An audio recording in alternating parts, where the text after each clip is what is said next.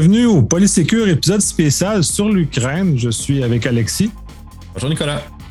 Bonjour. Fait que là, on va aborder de un sujet qui est très sensible, qui fait beaucoup les médias. On euh, on parlera pas du problème sur le terrain parce qu'on n'est pas spécialisé là-dedans. On va vraiment s'intéresser au côté cyber parce qu'il y a beaucoup d'énervement depuis ce temps-là. Donc, je pense qu'il y a un peu de clarté à avoir sur tout ça et comment vraiment interpréter les informations. Je vais te laisser commencer avec un peu une forme d'historique des premiers événements qui ont eu lieu justement au, début du déclenchement de cette guerre-là. Oui, voilà. Dans le fond, euh, on va remonter à la semaine du. Euh, euh, du 21 mars. Euh, euh, oui, 21 février, dis-je. donc, quelques jours avant vraiment l'invasion sur le, terrain des, Russes en Ukraine, il y a eu des, premiers signes de cyberattaque qui ont été détectés. on parlait surtout d'attaques de, type déni de service. Donc, il y a des, systèmes, des sites web en Ukraine qui ont commencé à tomber, qui n'étaient plus, qui étaient plus disponibles. Euh, puis, euh, quelques jours plus tard, le, 23 février pour être précis, euh, ISET a détecté le, premier signe d'un d'un wiper. Donc ça, c'est un logiciel malveillant qui a comme but euh, unique de, corrompre les, ordinateurs qui sont infectés. Donc, il n'y a pas de vol de données, il n'y a pas de, il a pas de, motif financier. C'est vraiment une activité au niveau du disque dur, puis de corrompre le disque pour rendre les systèmes inopérants de façon, euh, de façon permanente. Et euh, les premières exécutions de ce wiper-là ont eu lieu quelques heures seulement avant l'entrée des, des, forces russes sur le terrain. Par après, on a, on a découvert d'autres euh, modules euh, liés à ce, premier wiper-là qu'on a appelé Hermetic Wiper. Euh, en fait, je dis oh, mais ça, a été une espèce de consensus sur Twitter parce qu'on l'avait pas nommé initialement. Donc, Hermetic Wiper, qui est le premier, on a découvert un composant qui permettait de, de propager le wiper dans des réseaux internes. Euh, puis je dois, le préciser, la propagation, c'était vraiment très, très limité. On est loin d'un cas comme NotPetya euh, qui exploitait euh, une vulnérabilité qui pouvait se propager partout dans le monde. Donc, c'était assez limité. et on a aussi découvert une deuxième famille de Wiper qu'on a appelé Isaac Wiper, qui avait essentiellement les, mêmes objectifs de, rendre les systèmes inopérants. Puis, euh, ce qui est intéressant là, de noter, c'est que ces deux wipers-là euh, semblent avoir été développés euh, à partir de, zéro pour cette, attaque-là ou ces attaques-là. il n'y avait aucune, aucune similarité au niveau du code avec quoi que ce soit qu'on n'a jamais vu dans le passé. Donc, euh, et, on a vu uniquement euh, ces logiciels malveillants-là être déployés en Ukraine. On les a vus nulle part ailleurs euh, en date du 10 mars 2022. Là, on a vu que de l'activité en Ukraine. C'est très intéressant. Ben, très intéressant dans le sens où c'est très plutôt rare de voir ce genre d'unicité-là. Et ce mhm. genre de portée très, très étroite aussi d'action d'un code malveillant. Notre avait justement, il l'avait échappé, puis ça avait comme glissé à travers le monde, euh, même si, je, on, prétend que l'intention était très limitée, là, celui s'est échappé. Là, il ne se pas échappé. Puis c'est vraiment du code qui, de ce que tu mentionnes, est tout nouveau. C'est euh, qu'il se préparait quand même depuis plusieurs semaines, là, on peut, on, peut supposer. Là. Oui, clairement, tout indique que c'était planifié. Euh, euh, il y a un élément technique dans, l'attaque qu'on a noté, c'est l'utilisation d'un certificat de, signature numérique de, code exécutable qu'on appelle Code Signing Certificate, euh, qui a été émis là plutôt. en fait, le, certificat comme tel a été émis en 2021. et ensuite, il a été utilisé pour signer ces logiciels malveillants-là. dans un des cas, euh, dans le fond, il y a plusieurs organisations en Ukraine qui ont été affectées. On en a investigué certaines euh, là-dedans. Puis euh, une d'entre elles, le Hermetic Wiper, a été déployé à l'aide d'une GPO, à l'aide d'une policy du domaine Windows là, en question. Donc, c'est clair à ce moment-là que l'attaquant avait déjà le contrôle du réseau euh, bien avant là, euh, bien avant le lancement de, la policy puis le déploiement du, de Hermetic Wiper. Donc, euh, ça s'est fait de façon calculée, c'est certain. Intéressant justement que déjà qui était déjà rentré dans le réseau, c'est vraiment ce qu'on pourrait qualifier une attaque beaucoup plus sophistiquée que, ce qu'on était habitué de voir. Puis probablement qu'il était patient puis qu'il attendait le bon moment pour déclencher la, la, dite situation. Fait que c'est très très intéressant au sens technique de la chose. Est-ce qu'il y a eu d'autres cas comme ça que vous avez repérés dans la même période? En fait, euh, non, l'activité a, cessé assez rapidement euh, au niveau des, des, wipers.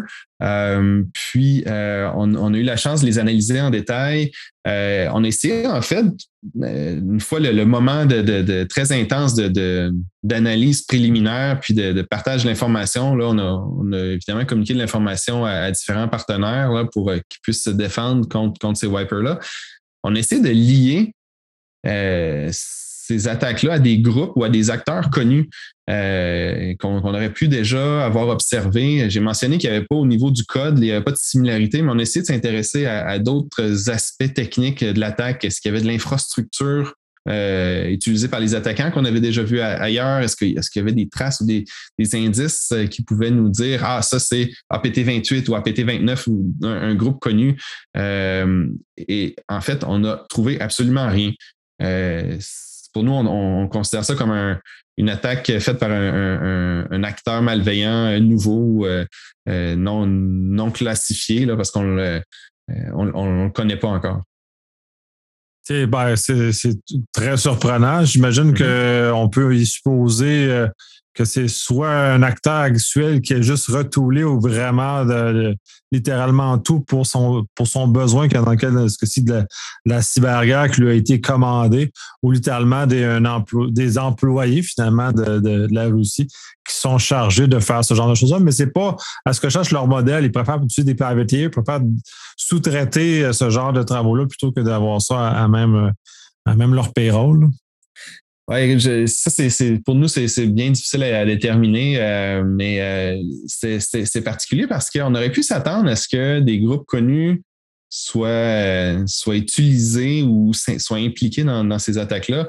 il se passe des choses en Ukraine depuis plusieurs années, des choses uniques au niveau des, des, cyberattaques. On a mentionné notre PETIA qui était très, très dévastateur. Ça va rester dans l'histoire comme une des attaques les, plus dévastatrices euh, de l'histoire. Euh, mais il ne faut pas oublier aussi l'attaque euh, contre la compagnie d'électricité ukrainienne, hein, une attaque qui utilisait pour la première fois un logiciel malveillant désigné pour interagir avec l'équipement qui se trouve dans les centrales électriques. donc, c'était la première fois qu'on voyait ça de l'histoire. puis ça avait fonctionné hein, pendant plusieurs heures à Kiev. Il n'y avait pas eu d'électricité quand ça s'était produit. donc, on aurait pu s'attendre à ce que ces groupes-là qui sont présents en Ukraine pour euh, pour faire des attaques à différents moments euh, aurait été euh, aussi impliqué là, dans les derniers jours, les dernières semaines. Puis ça semble pas être le cas. Ben, tant qu'à ça, on va, on va brancher sur Conti, qui s'est quand même fait un peu éventrer par soit des collaborateurs ou soit des gens qui se sont infiltrés. Là. je sais pas, c'est un peu dur de savoir à quel point, mais quand même, c'est assez intéressant ce qui en est sorti de ça. Puis tout le l'information que ça donne justement à des analystes comme vous autres de pouvoir avoir une vue interne du fonctionnement de ces groupes-là. Mm. Le, timing de ça est, aussi important hein, parce que Conti a, déclaré supporter le gouvernement russe et puis menacer de représailles euh, ceux qui oseraient s'attaquer à l'infrastructure russe euh, par le biais de cyberattaques et tout. Donc, euh, disons qu'on sait dans quel camp, quelqu'un ils, ils, ont choisi et que ça a pris quoi, deux ou trois jours? Et puis il y a eu la, fuite, euh, euh, la fuite de toute leur, leur log, de leur messagerie. Euh, puis comme tu dis, on ne sait pas exactement. Il y a, ce que je sache, il n'y a personne qui a revendiqué officiellement la, fuite. Est-ce que c'est peut-être un collaborateur qui était qui, qui, était en désaccord avec, avec les actions de, de la Russie? Est-ce que c'était peut-être un chercheur ou un, même quelqu'un des, forces de l'ordre qui aurait infiltré le groupe et qui aurait dit OK, c'est assez maintenant, c'est le temps de, tout, de tout fuiter. Euh, fait qu'on ne connaît pas le motif réel euh, euh, des personnes ou de la personne derrière cette fuite-là. On ne sait pas non plus, évidemment, s'il n'y a pas eu des modifications. Il hein. faut toujours prendre ça avec, avec un grain de sel. Si on ne sait pas d'où vient la fuite, elle a peut-être été altérée pour des motifs quelconques. Là. Donc, il bon, c'est super intéressant ce qu'il y a là-dedans. Euh, mais il faut faire attention aux conclusions qu'on en tire pour l'instant. Mais euh, au niveau des forces de l'ordre, euh, toujours, il faut être capable de corroborer l'information avec une source indépendante. Là. Ça donne un méchant bon point de départ aux, forces de l'ordre qui essaient d'attraper les gens qui opèrent Conti pour partir des, investigations, pour affiner leur, leur investigation actuelle. Oui, ben, c'est ça, ça, dirige les choses. Dans le timeline général, tu avais fait le tour ou tu as d'autres choses que tu aimerais aborder dans, les différents événements qui se sont passés, la chronologie depuis, depuis le début? Non, pour ce qui se passe en Ukraine, je pense que ça, fait le tour. Euh, euh, ça fait le tour des, événements marquants. Euh, ça s'est vraiment passé. Le, gros, c'est entre, entre, le 25 février puis, puis la fin du mois. et maintenant, on, voit, on voit plus vraiment, en fait, on voit plus de signes d'attaque spécifiques comme on a vu là, dans ces moments-là avec, avec des wipers. Est-ce que ça concorderait avec la coupure qu'on a eue? Ben, les coupures Internet, il y en a eu plusieurs depuis. Autant la censure interne qui est appliquée de plus, plus sauvage et les, euh, les, euh, les, les, grands transporteurs qui commencent à couper les liens. Euh, certaines personnes disent qu'il commence à avoir une réduction du bruit, entre, entre autres des, des trolls, qui commencent à être beaucoup moins bruyants depuis que finalement l'Internet russe est limité. Est-ce que vous avez vu des éléments comme ça qu'on peut rattacher avec des, des, des changements de cette nature-là? Ouais, c'est pas quelque chose qu'on suit euh, attentivement au niveau des, euh, des euh, disons de la censure ou de, des canaux de communication que les trolls pourraient utiliser et tout. je sais qu'il commence à avoir beaucoup de restrictions au niveau des, des, médias qui sont qui sont clairement des médias contrôlés par le gouvernement russe, qui sont retirés de certaines, certaines plateformes. on a vu il y a peut-être une chose qu'on peut mentionner, c'est des, attaques euh, ou des incidents de type euh, hacktivism. Euh, des, donc, il y a eu des. On a vu Anonymous à peu près au même moment où Conti s'est levé. Anonymous a aussi lancé un appel. donc, il y a eu des, sites web russes qui ont, été. le contenu a été changé pour des messages contre la guerre, ce genre de trucs-là. mais ça reste, je pense, en marge euh, du conflit, euh, du cœur du conflit. Ben, justement, en parlant d'Anonymous, puis on a eu Conti qui c'était ça, mais là, tu as Anonymous, est-ce que vous avez vu des signes de choses comme ça ou c'est euh, vraiment un c'est vraiment désorganisé comme se veut Anonymous, puis c'est un appel à, tout le monde, puis à faire n'importe quoi? c'est plus ça, c'est plus, plus des appels à, non structurés. Euh, ils, peuvent, ils peuvent lancer des cibles et c'est très basé sur le, volontariat, si on veut. Hein, les, les, gens qui veulent se joindre au mouvement peuvent le faire euh, de leur propre façon, de leur propre chef.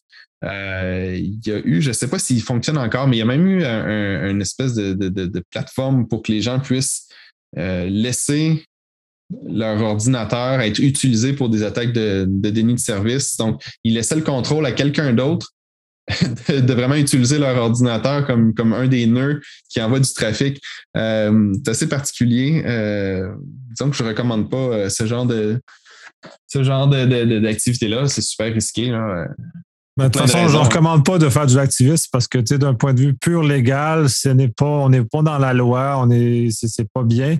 Puis on se mêle d'un conflit qui dépasse largement nos, notre connaissance, tu mentionnais justement de corroborer des choses comme ça, mais ben, votre portée, vous avez déjà une vision beaucoup plus vaste qu'un individu normal peut avoir. Moi, comme individu, je n'ai pas cette vision-là. Fait je me mêle d'un conflit qui n'est pas le mien. J'interfère avec les forces qui sont du sens dans lequel je veux pousser parce que je ne sais pas ce que les forces canadiennes ou les forces américaines ou l'OTAN en général font actuellement sur ce genre de choses-là. Mmh. Et je pourrais leur nuire et vice-versa. je me mets la face face aux Russes, dans lequel je veux pas qu'ils me regardent. Je n'insiste pas vraiment qu'ils s'en prennent à moi. Fait que, je me mets pas dans une position qui est à risque. Et là, en plus de, partager mon ordinateur avec des, purs inconnus, c'est un, peu, un peu fou, ces éléments-là. C'est un peu fou. Puis, il y, a aussi le risque de se faire manipuler. Hein, la manipulation de l'information en, temps de conflit, et on on peut pas se le cacher. Là, il y, a de il y a de la fausse information ou disons de la, désinformation d'un peu partout. Puis euh, il y a moyen de se, de se faire influencer ou, manipuler par, euh, par euh, des sources d'information. Puis finalement, ce qu'on fait, c'est même pas ce qu'on pensait faire. Donc, c'est ouais, faut être excessivement prudent avec ces choses-là. Ouais, puis de toute façon, depuis le conflit, tu, parles des informations, c'est pour moi, ce que personnellement, je trouve ça terrible parce que je dois vérifier au moins à trois, quatre places différentes mon information pour être capable de faire une opinion qui est à peu près exact parce mm. que euh, si je lis juste une source de nouvelles, euh, je vais ça clairement biaisé. Puis on voit que clairement l'Ukraine euh, sont, sont pas sont pas nés de la dernière plus sur la désinformation. Ils maîtrisent relativement bien le jeu aussi. Fait de, de vouloir acquiescer disons, les demandes de façon express, c'est la même chose. C'est peut-être un peu un risque aussi parce qu'on ne connaît pas la, vraie game de l'Ukraine dans travers tout ça. Fait la désinformation est très dangereuse d'un point de vue opinion publique. Bref. Euh, Là, tu dis, tu voyez, vous avez pu vu beaucoup d'activités en Ukraine depuis déjà un certain temps.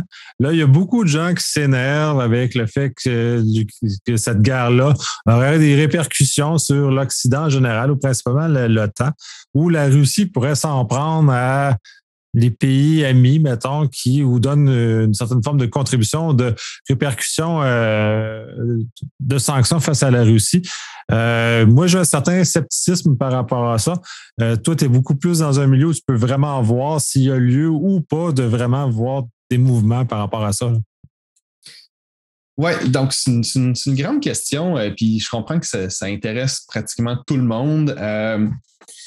Alors, on, peut faire le point, OK?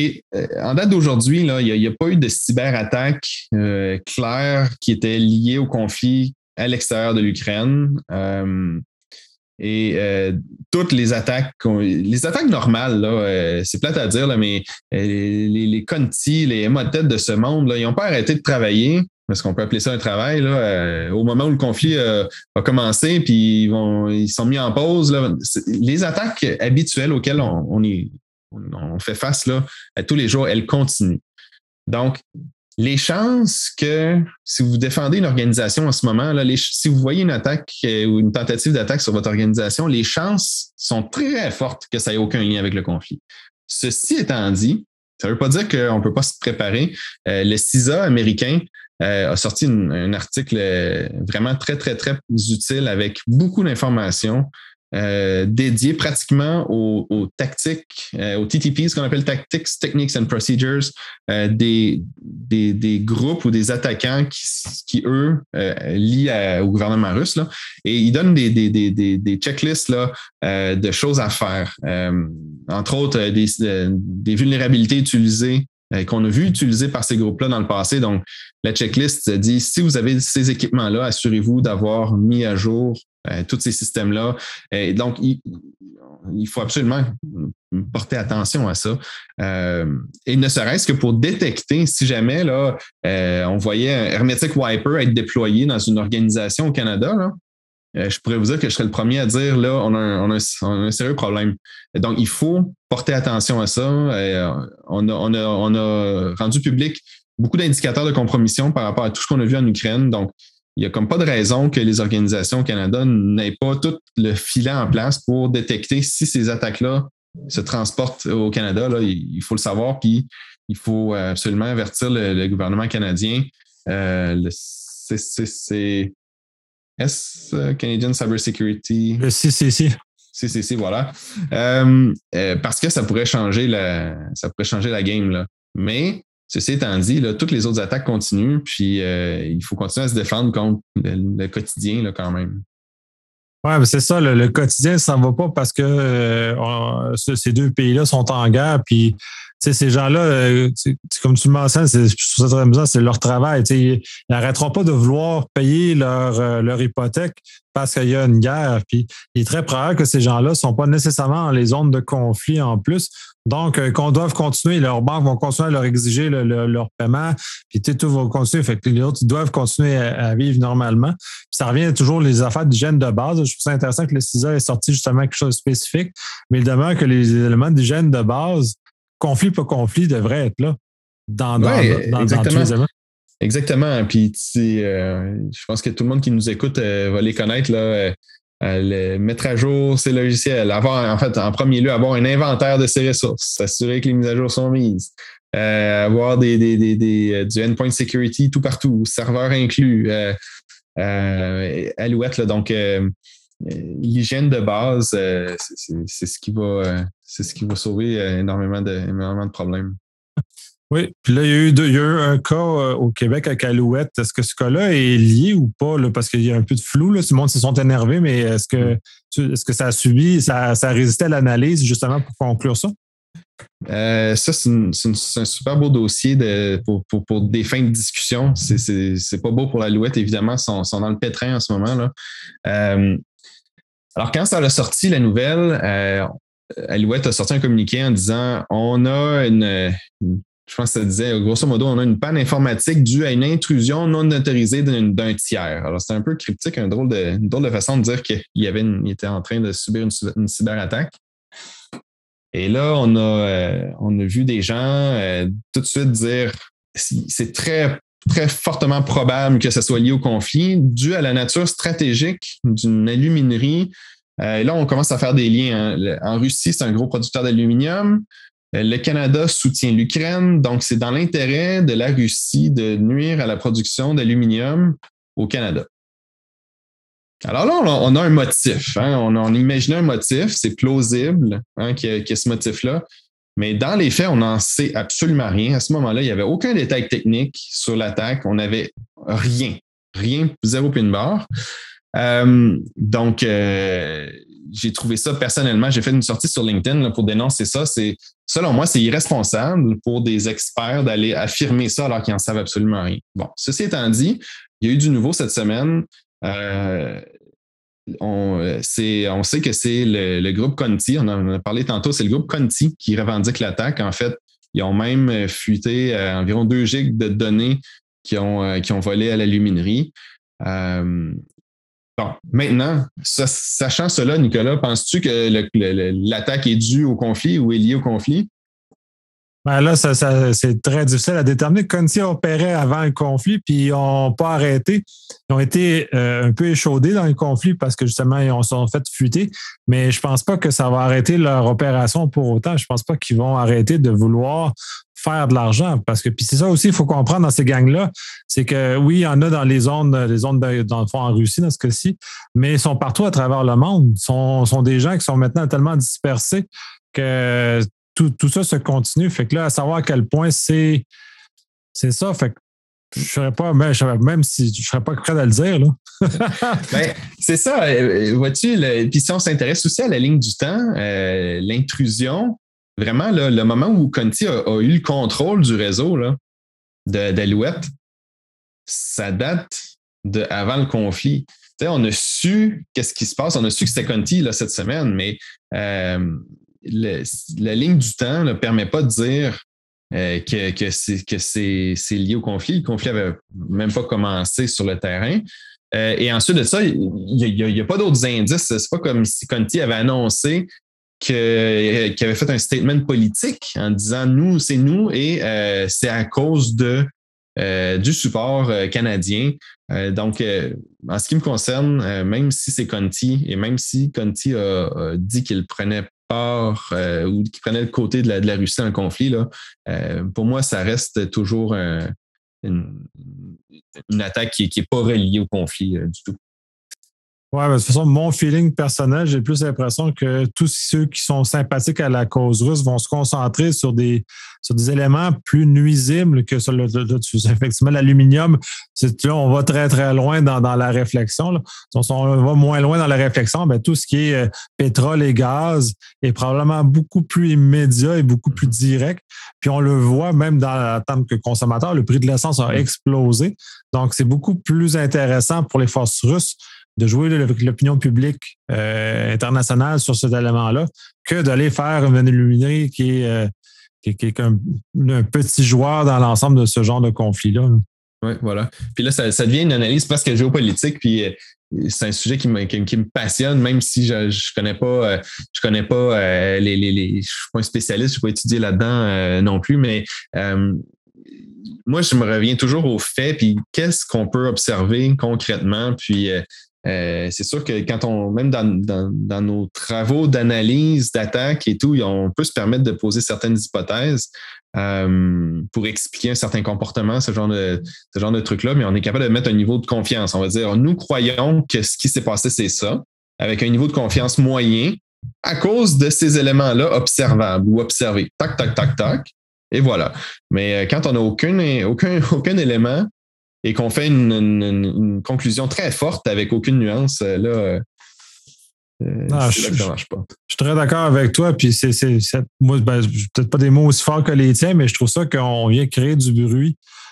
Puis on nuit à notre profession au, bout du compte parce qu'ensuite les gens vont vouloir qu'on fasse des analyses fortes comme ça tout le temps, mais on ne mm-hmm. peut pas, ça prend tellement d'informations.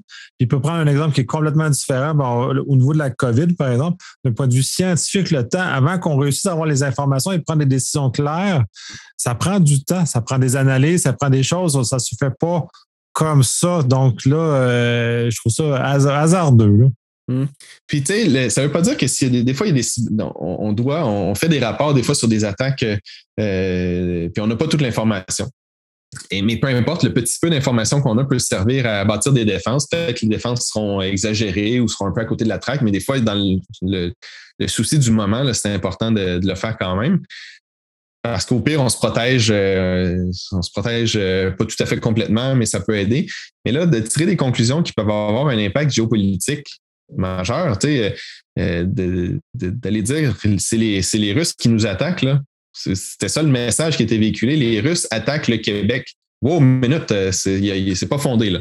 C'est pas fondé. Imaginez que le Canada fasse très bien, on, on riposte Voyons tu basé sur quoi? Je suis sûr que le Canada ferait pas ça ou il ne ferait pas avant, d'avoir contre-vérifié de plusieurs sources. C'est ça le travail du, renseignement, hein. c'est de contre-vérifier des sources euh, pour avoir de l'information au niveau de certitude élevé avant de prendre des actions aux conséquences importantes. Oui, de toute façon, euh, pour avoir fait plusieurs gestions de crise, euh, l'attribution n'est pas tellement importante que on essaie de commenter le problème avant, puis le feu est pris dans la bâtisse, on va éteindre. On ne cherche pas c'est qui qui a mis le feu dans la bâtisse, on cherche juste de l'éteindre le plus efficacement possible. Fait que là, dans ce cas-ci, c'est comme ça. Mais en plus, ben là, on agite un peu tout le, spectre politique de cette, euh, ce conflit-là. Je crois qu'il est, euh, somme toute, malsain dans, la réflexion, qu'on devrait être beaucoup plus rationnel et euh, plus posé sur le sujet. Oui, tout à fait d'accord. Plus posé moi, ça fait le tour. Est-ce que tu as d'autres choses à ajouter sur, euh, sur cet événement-là? Est-ce que du moins dans, l'état où il est présentement? Non, je pense qu'on a fait le tour. Là. Euh, je pense que comme tout le monde, euh, on, est, on est tous à l'affût de, tout mouvement, toute nouvelle, toute nouvelle apparition d'une attaque dans, ce conflit-là. puis peut-être juste un rappel à tout le monde, si, si, si vous ne l'avez pas déjà fait, allez voir l'article du CISA. C'est une super bonne ressource. Euh, puis ça vaut la peine. Hein. On ne peut pas euh, changer la, posture de sécurité d'une organisation en, une semaine seulement parce qu'il y a un, conflit en quelque part dans le monde. C'est une bonne occasion de faire le, bilan, de dire est-ce qu'on était prêt? Euh, est-ce qu'on aurait été prêt à faire face à, la musique? Puis de tout de suite s'y mettre à faire des, améliorations dans, les bons, dans les bons domaines qui sont peut-être pas bien, bien protégés en ce moment.